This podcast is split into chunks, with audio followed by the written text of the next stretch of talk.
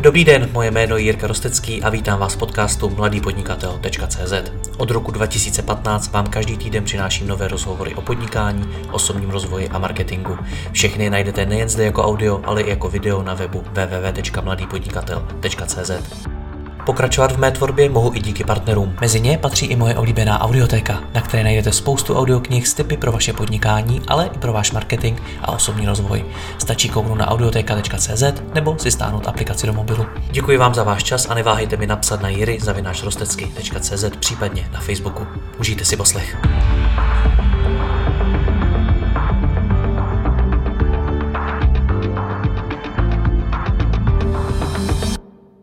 Dobrý den všem posluchačům. Dneska budeme pokračovat v rozhovorech o tom, jak eh, začít investovat přebytečné peníze a do čeho je ideálně vložit.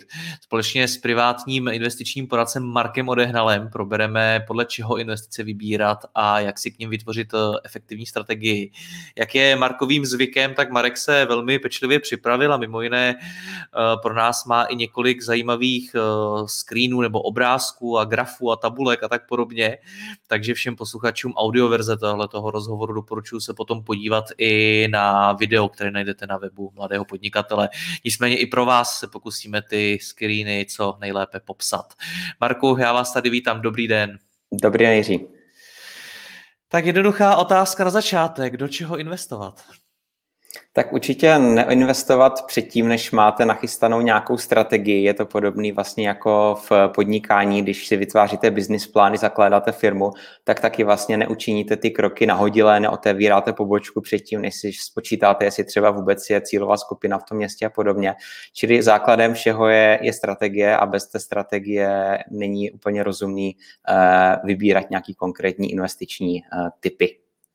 No a myslíte si, že lidé, zejména posluchači mého podcastu, tedy podnikatele, lidé, kteří jsou zvyklí ve svém biznesu nějakým způsobem kalkulovat, tak eh, potom investují bez strategie? Eh, bohužel s tím mám poměrně velkou zkušenost, eh, že to tak je, protože nevím, čím to je, ale prostě nějakým způsobem asi vnitřně nedávají takovou prioritu těm svým soukromým penězům a zatímco, zatímco v rámci toho svého biznisu mají samozřejmě Excely na, na čtvrtletní prostě stavy veškerého cashflow podobně, mají tam nachystaný scénáře všeho možného, co se může dít, tak se velmi často potkávám v praxi s tím, že, že u těch svých soukromých peněz, u toho vlastně svého plánu, ať už je to na rentu nebo, nebo třeba pro studia dětí na nějaké college zahraniční, tak tam uh, ta strategie není není. A asi bych to přirovnal k tomu, jako eh, když třeba stavíte dům, tak eh, taky vlastně celkem logicky člověk začíná u základu. Nejdřív musí vlastně eh, vybudovat nějakou tu zem, musí rozvést sítě, postavit ty pilíře a podobně. A když by člověk vybíral vlastně produkty nebo odpověď na tu otázku, do čeho investovat, tak je to paralela s tím, jako byste šel do Hornbachu a šel byste si vybírat kachličky do koupelny, která ještě nestojí. A takhle to možná zní jako přitažený za vlasy, celkem logicky, ale prakticky ta paralela bohužel v praxi nefunguje a opravdu lidi začínají od konce, začínají od toho produktu, aniž by vlastně věděli, k čemu ten produkt vůbec má být. Co to znamená, že začínají od produktu a vůbec podle čeho se teda rozhodují? Hmm, v podstatě mám za to, že velmi často podle toho, kdo kolem nich nebo co kolem nich projde a jestli, to, jestli to někdo prostě dobře prodá, jestli tam, jestli tam sales, jestli jsou tam emoce. To znamená, řeknu třeba příklad, eh, potkal jsem se s portfoliem, kde je prostě něco zlata, jsou tam, jsou tam nějaký dluhopisy firemní, českých firm, jsou tam akcie, ale jsou tam akcie konkrétních firm zase bez nějaké strategie, tam třeba prostě Tesla, je tam Amazon, protože je to třeba z oboru, který je tomu klientovi blízký.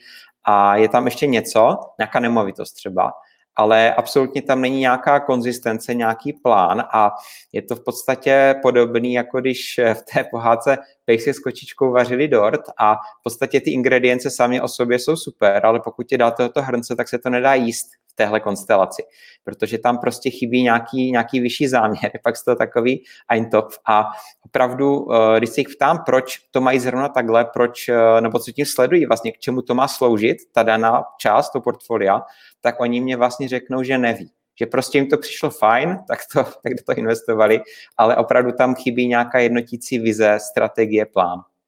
Jakou roli v tom hrají média, protože když zmiňujete třeba tu Teslu a podobně, tak to je značka, o který se strašně moc píše a kolikrát to vypadá, že má před sebou úplně neuvěřitelnou budoucnost a je obrovská chyba do ní ty peníze nevložit, tak eh, mají ty média na to velký vliv?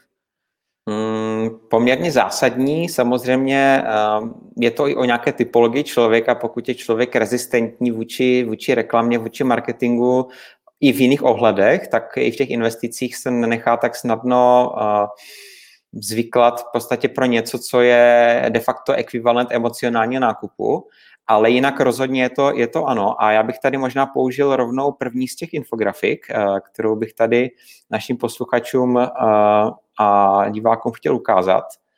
A pokusím se to zase nějakým způsobem okomentovat pro ty, kteří poslouchají pouze podcast. Je to vlastně uh, tady ta takzvaná emocionální horská dráha investora, je to vlastně infografika od společnosti Amundi a je to vlastně o tom, uh, jak investoři vlastně pokud nemají tu strategii a ještě v horším případě nemají právě to parťáka, se kterými se o tom poradili, tak vlastně nakupují, když uh, jsou ty dané věci v bublině. A teď se nebavme, jestli je to zlato, akcie, bitcoin, nemovitosti, tomu se dostaneme možná za chvíli, ale jde spíš o to, že je to právě něco jako emocionální hype, ten, uh, pardon, uh, mediální marketingový hype a v podstatě je to tady o tom, že když to lehce okomentuju, je tady, je tady prostě vrchol takového kopce, je tady hláška, musím to koupit, vynáší to a v momentě, kdy vlastně uh, všichni chtějí kupovat něco, tak zákonem uh, nabídky poptávky vlastně tu cenu šponují nahoru. To znamená, že vlastně každý, kdo přijde po nich, tak zakupuje za stále vyšší cenu. A určitě si, určitě si diváci, posluchači budou pamatovat vlastně situaci Bitcoinu v roce 2017, kdy i uh, v podstatě pokud jste šli třeba ke kadeřnici, tak ta kadeřnice prostě mluvila o tom Bitcoinu, že by si chtěla koupit prostě Bitcoin, že se o tom píše, že o tom mluvili v televizních novinách a že je to teda asi strašně super investice. A to je přesně ten moment v podstatě, kdy to, to aktivum má před sebou spíš pokles než růst.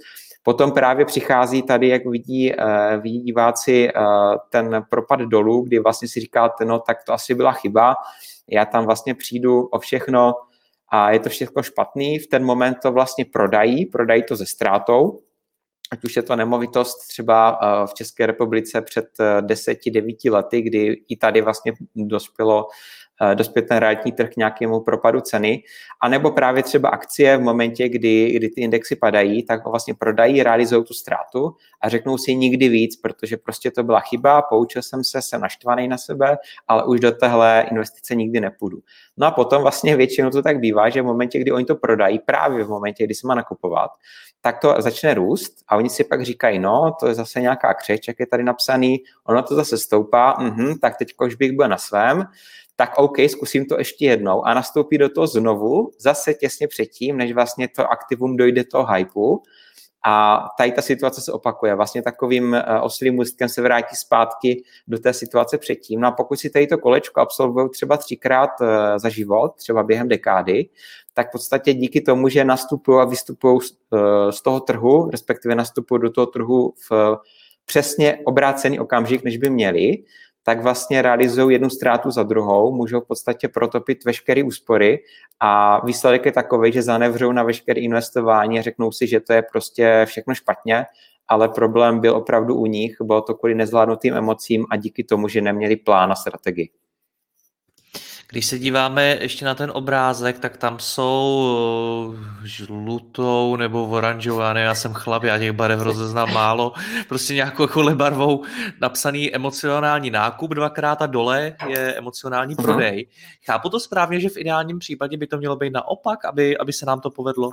Eh, v podstatě, v podstatě jo, ten nákup by v ideálním případě a samozřejmě je potřeba si říct, že časovat ten trh není úplně dobrý nápad, to znamená sedět do hotovosti třeba tři roky a říkat si, čekám na tu krizi, protože kdyby to tak bylo eh, třeba 10 let vlastně teďka od roku 2010 do, do toho letošního jara samozřejmě, tak eh, americký trh v podstatě jenom rostl téměř bez nějakých výkyvů a kdyby ten člověk 10 let čeká v té hotovosti na tu dobrou dobu, tak je samozřejmě taky problém nebo chyba.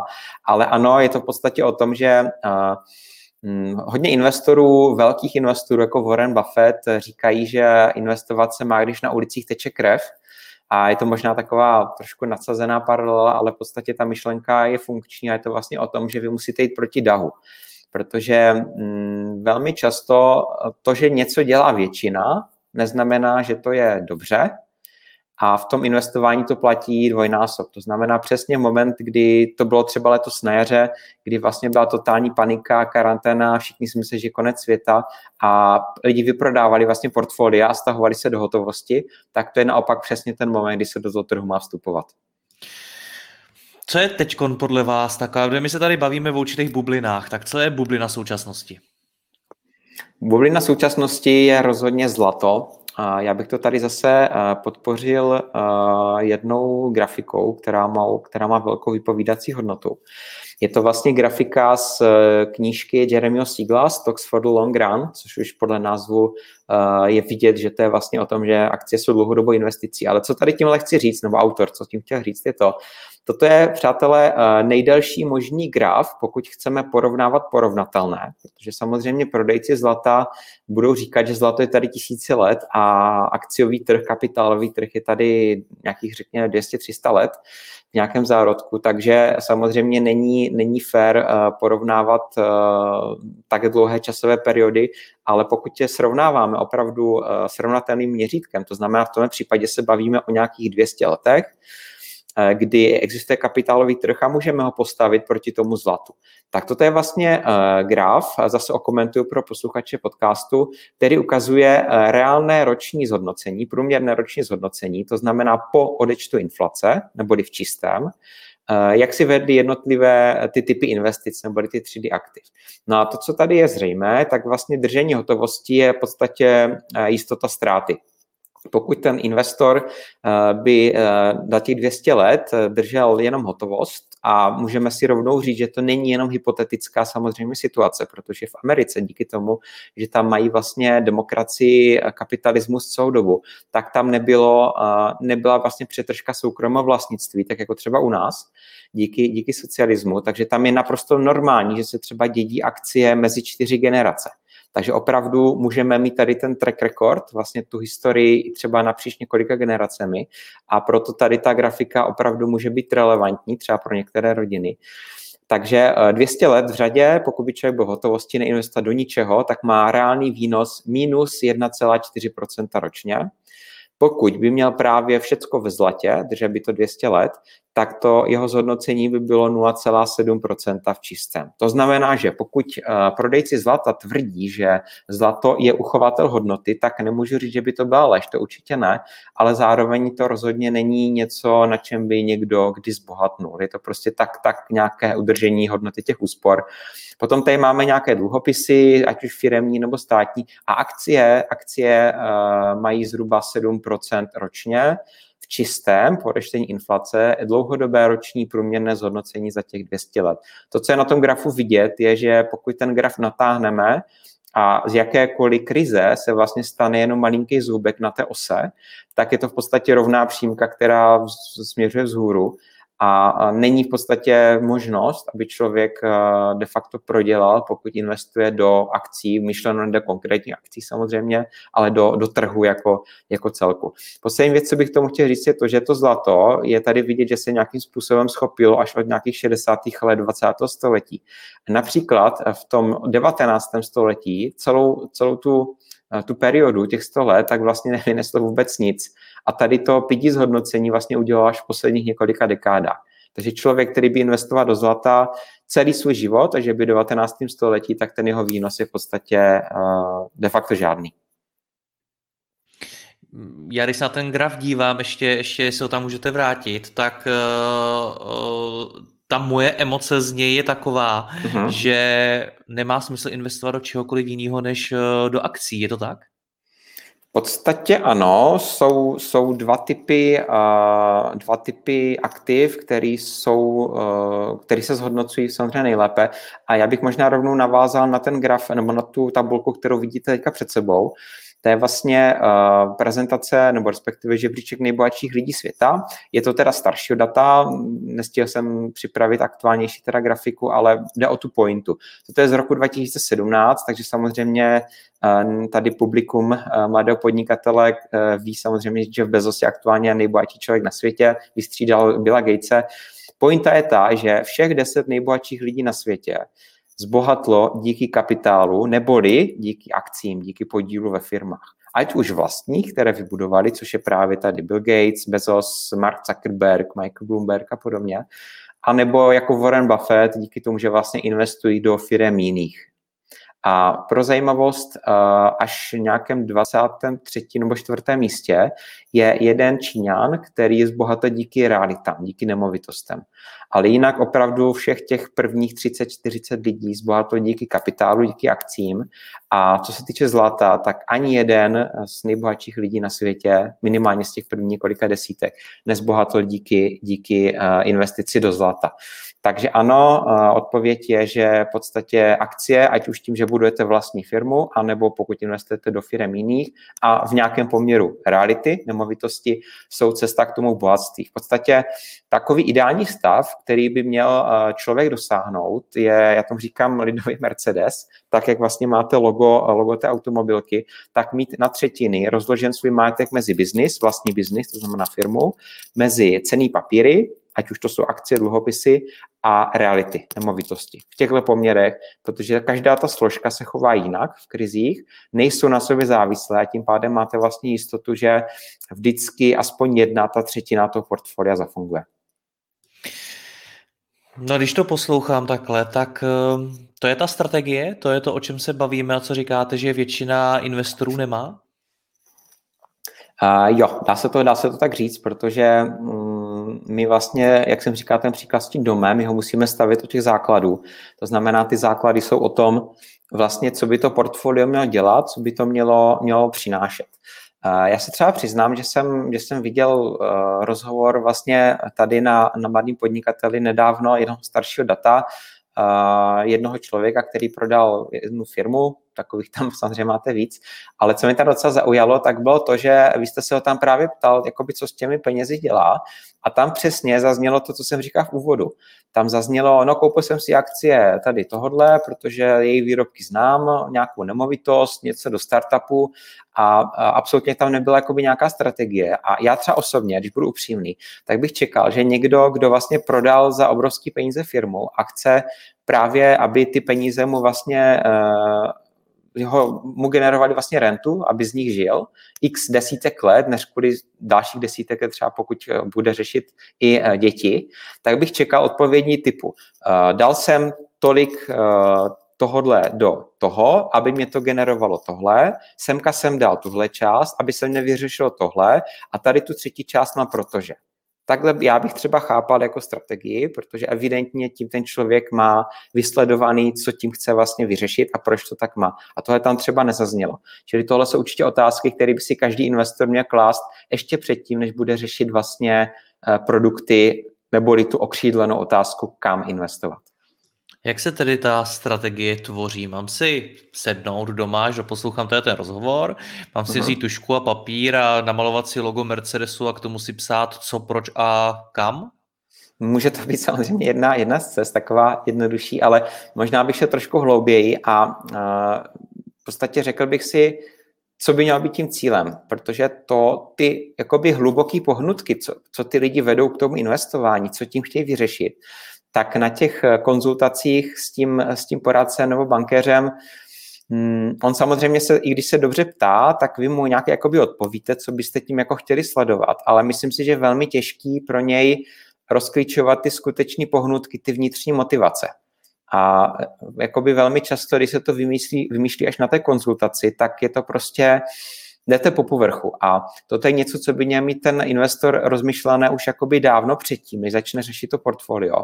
Takže určitě fakt si třeba sednout eh, o víkendu někde všecko vypnout a udělat si takový brainstorming vnitřní, vlastně co bych chtěl od toho života a k čemu mu ty peníze vlastně můžou sloužit. Protože myslím si, že to může být taková poměrně košatá myšlenková mapa, kterou si ten člověk vlastně v téhle vytvoří. A, a dovede ho to třeba do míst, který vůbec eh, by při nějakém povrchním rozhovoru jenom lehce klouzat po povrchu po těch tématech, tak by ho třeba vůbec nenapadlo, že je pro něho důležitý. Takže určitě, určitě začít u těch motivací a nepodceňovat tady tu, tady tu část toho, co vlastně ten člověk doopravdy v životě chce. Co je podle vás správná motivace? To je právě otázka, kterou má každý postavenou jinak. Jo, je to o těch cílech a ty cíle bych řekl zase, že jsou v podstatě taková jenom takové vyústění té motivace. Takže pokud třeba klient uh, můj řekne, jeho cílem je finanční nezávislost, renta, pro, něho, pro někoho jsou to třeba studia dětí, aby mohl zaplatit na nějaké college, prostě v zahraničí, v Anglii, v Americe, tak třeba ty studia jsou jakoby ten cíl hmatatelný, je to ta škola, ale ta motivace není ten produkt, ale ta potřeba.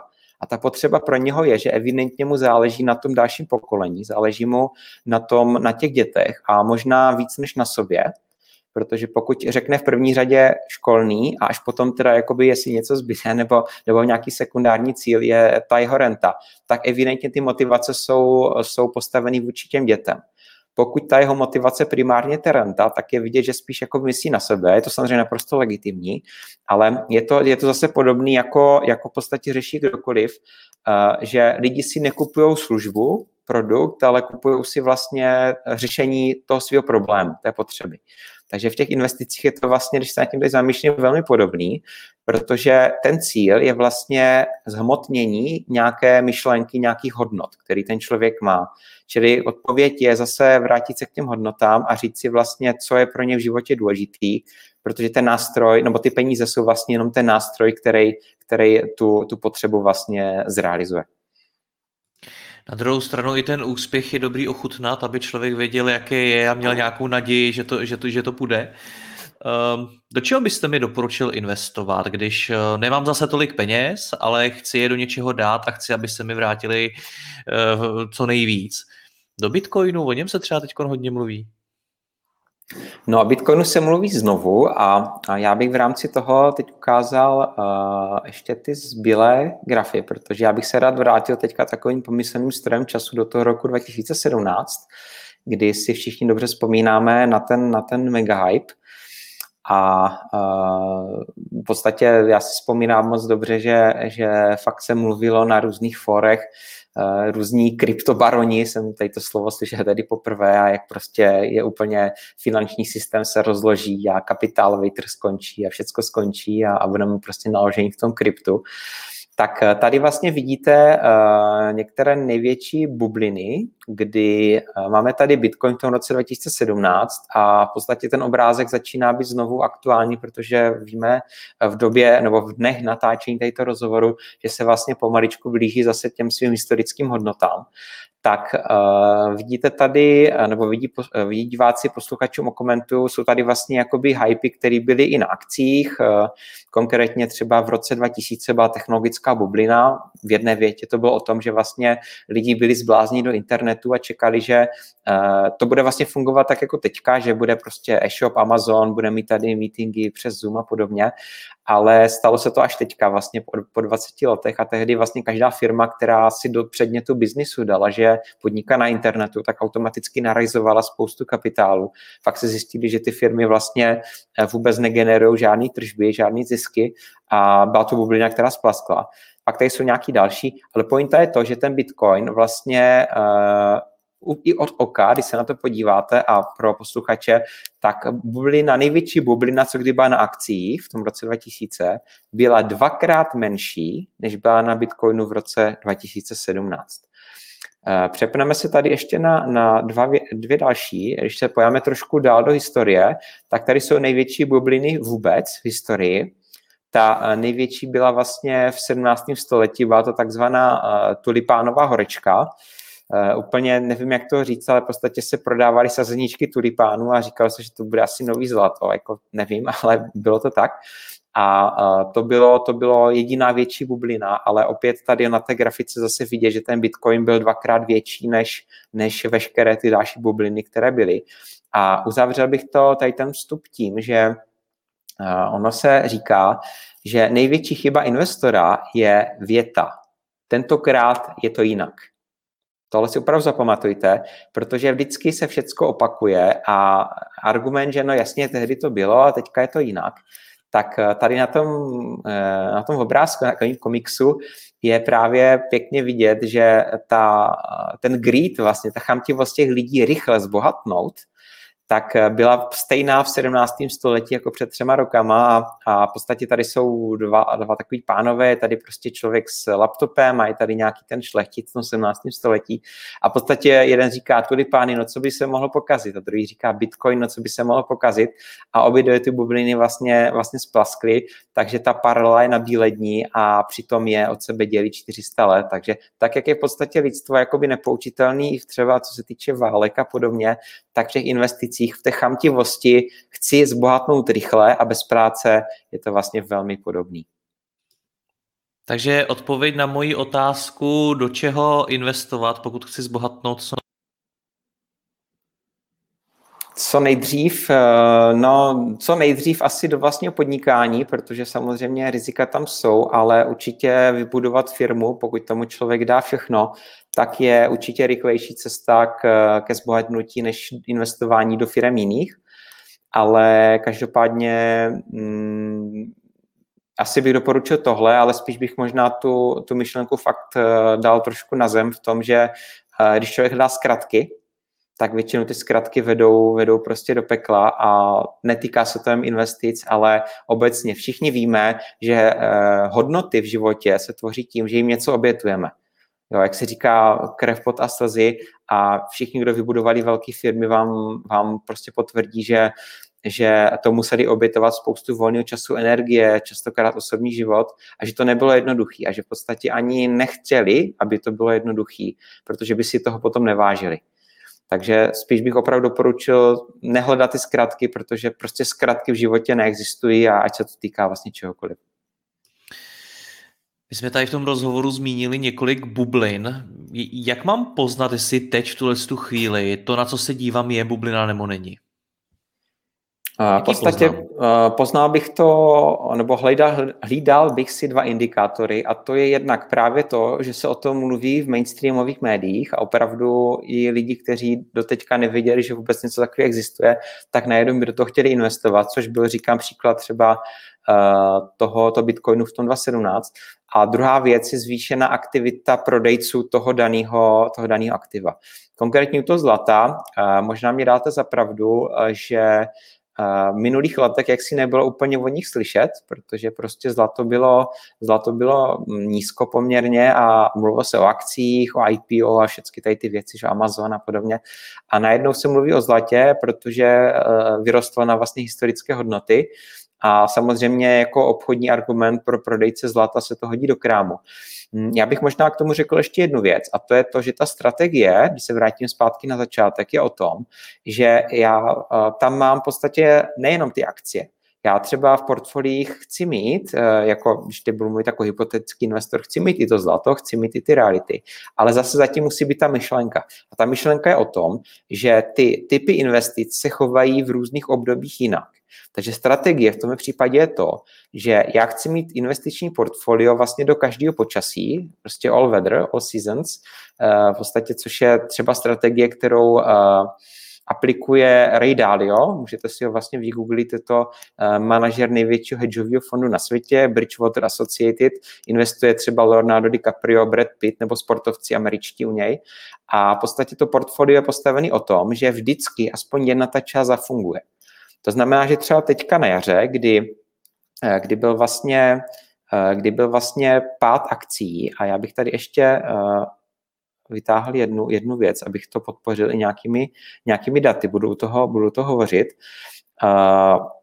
Kdy vlastně akcie propadly, propadl trh, tak zlato a americký státní dluhopisy, protože jsou americký a protože jsou v dolaru, tak vlastně vyrostly oproti tomu A v ten moment, právě pokud tyhle věci máte nakoupený už dopředu v době, kdy vlastně, kdy vlastně ty jejich ceny byly nízko, tak oni vlastně zafungují jako taková pojistka a v ten moment vlastně vy můžete vzít zisk tady z těchto, z těchto aktiv a přesunout je do těch akcí.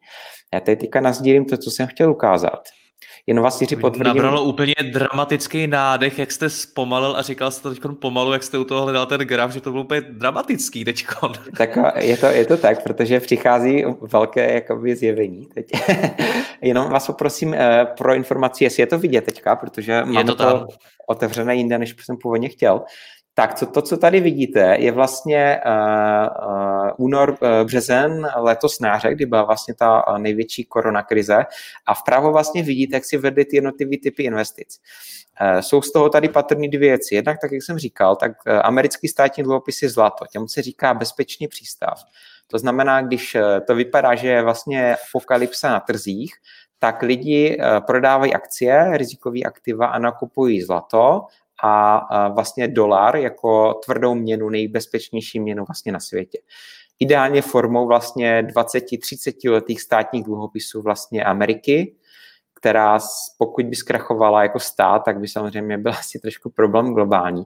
Takže přesně v tenhle moment, kdy vidíte, že třeba S&P 500 je vlastně 500 největších firm USA, tak v momentě, kdy tyhle firmy byly hluboko ve ztrátě, tak vlastně vy, pokud to portfolio máte takhle rozložený, tak už máte 2, 3, 4 roky nakoupený za levno zlato a za levno eh, státní dluhopisy a vy vezmete ten profit, který tady vidíte, čili 20% pro, na těch dluhopisech a nějakých 8% na zlatě, jenom za, ten, za ty tři týdny, když se tady bavíme o tomhle období, a vezmete ten profit a nakoupíte za to ty akcie za levno.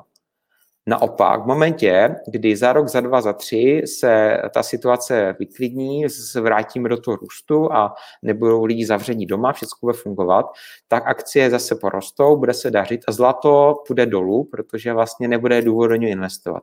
A naopak, my zase vezmeme zisky, profit na těch akcích a nakoupíme za toto zlato v momentě, kdy je levný. Problém je, že prodejci zlata používají tady tu terminologii ekonomických cyklů eh, v tom eh, smyslu, že eh, je zlato potřeba nakupovat v určitých obdobích, ale problém je ten, že oni to přesně otáčí, než by to mělo být. Protože oni, jim se hodí to, když je poptávka, když lidi ho chtějí kupovat a to chtějí kdy, v momentě, kdy je drahý, kdy je ten hype.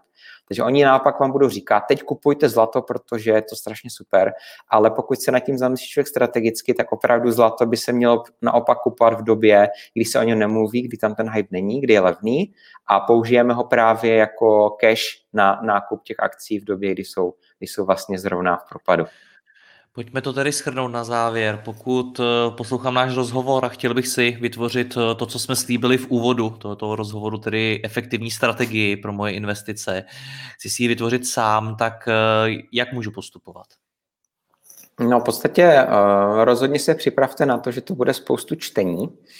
A to jak knížek, které jsou, jsou napsané i třeba 50 let zpátky i víc, Například eh, taková Bible investora, inteligentní investor Benjamina Grahena je vlastně knížka, která má 80 let, ale ty pravdy jsou vlastně pořád aktuální.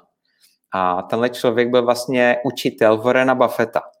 A Warren Buffett teďka oslavil, jestli jsem tu 90 let, takže si ten člověk byl učitel, tak si asi spočítáte, že to je fakt stará knížka. Ale ty pravdy jsou fakt jako nadčasový. Takže tyhle knížky si pročíst, uh, hodně, hodně studovat No a potom je to o tom, jakoby 94 snad procent, nebo přes 90 procent úspěchu je právě v, to, v té strategii. Tam už je pak fakt takový jedno, jestli je to, nebo není to jedno, ale už to tvoří jenom malou hodnotu, jestli je to fond A, B, C, D, ale je to o tom mít rozdělený ty hromádky, prostě na akcie, na dluhopisy, na reality, nemovitosti a něco to zlata. A klíč úspěchu je právě, jsou ty poměry. A vy musíte potom, pokud si to chcete zpravovat sám, tak musíte vlastně dělat to takzvané rebalancování, což je to, o čem jsem mluvil před chvílí. Vlastně přesouvat ty hromádky strategicky mezi sebou a vidět, kdy je to vhodné udělat. A samozřejmě to není jako jednoduchý, určitě to jde, ale rozhodně, rozhodně lepší si na to najít nějakého parťáka, protože jednak ten čas, fakt to není jakoby víkendová škola. Jo, to, pokud chce člověk být samostatný investor, tak je to o tom studovat, studovat, studovat. A druhá věc je to, že vy, i když máte ty znalosti, tak něco, co neovlivníte, jsou emoce. A v podstatě chleba se láme v těch uh, krizových situacích, kdy vy potřebujete někoho, kdo vám nastaví zrcadlo, protože i když si třeba teďka říkáme jasný, rozumím tomu, nahoře, dole, vím, co budu dělat, tak uh, málo kdo z nás ví, jak se zachová v těch opravdu stresových situacích a tam je vždycky lepší si o tom promluvit s někým dalším. Marku, díky moc za odpovědi i za všechny grafy a obrázky. Mějte se hezky, Mějte se taky, naskanou.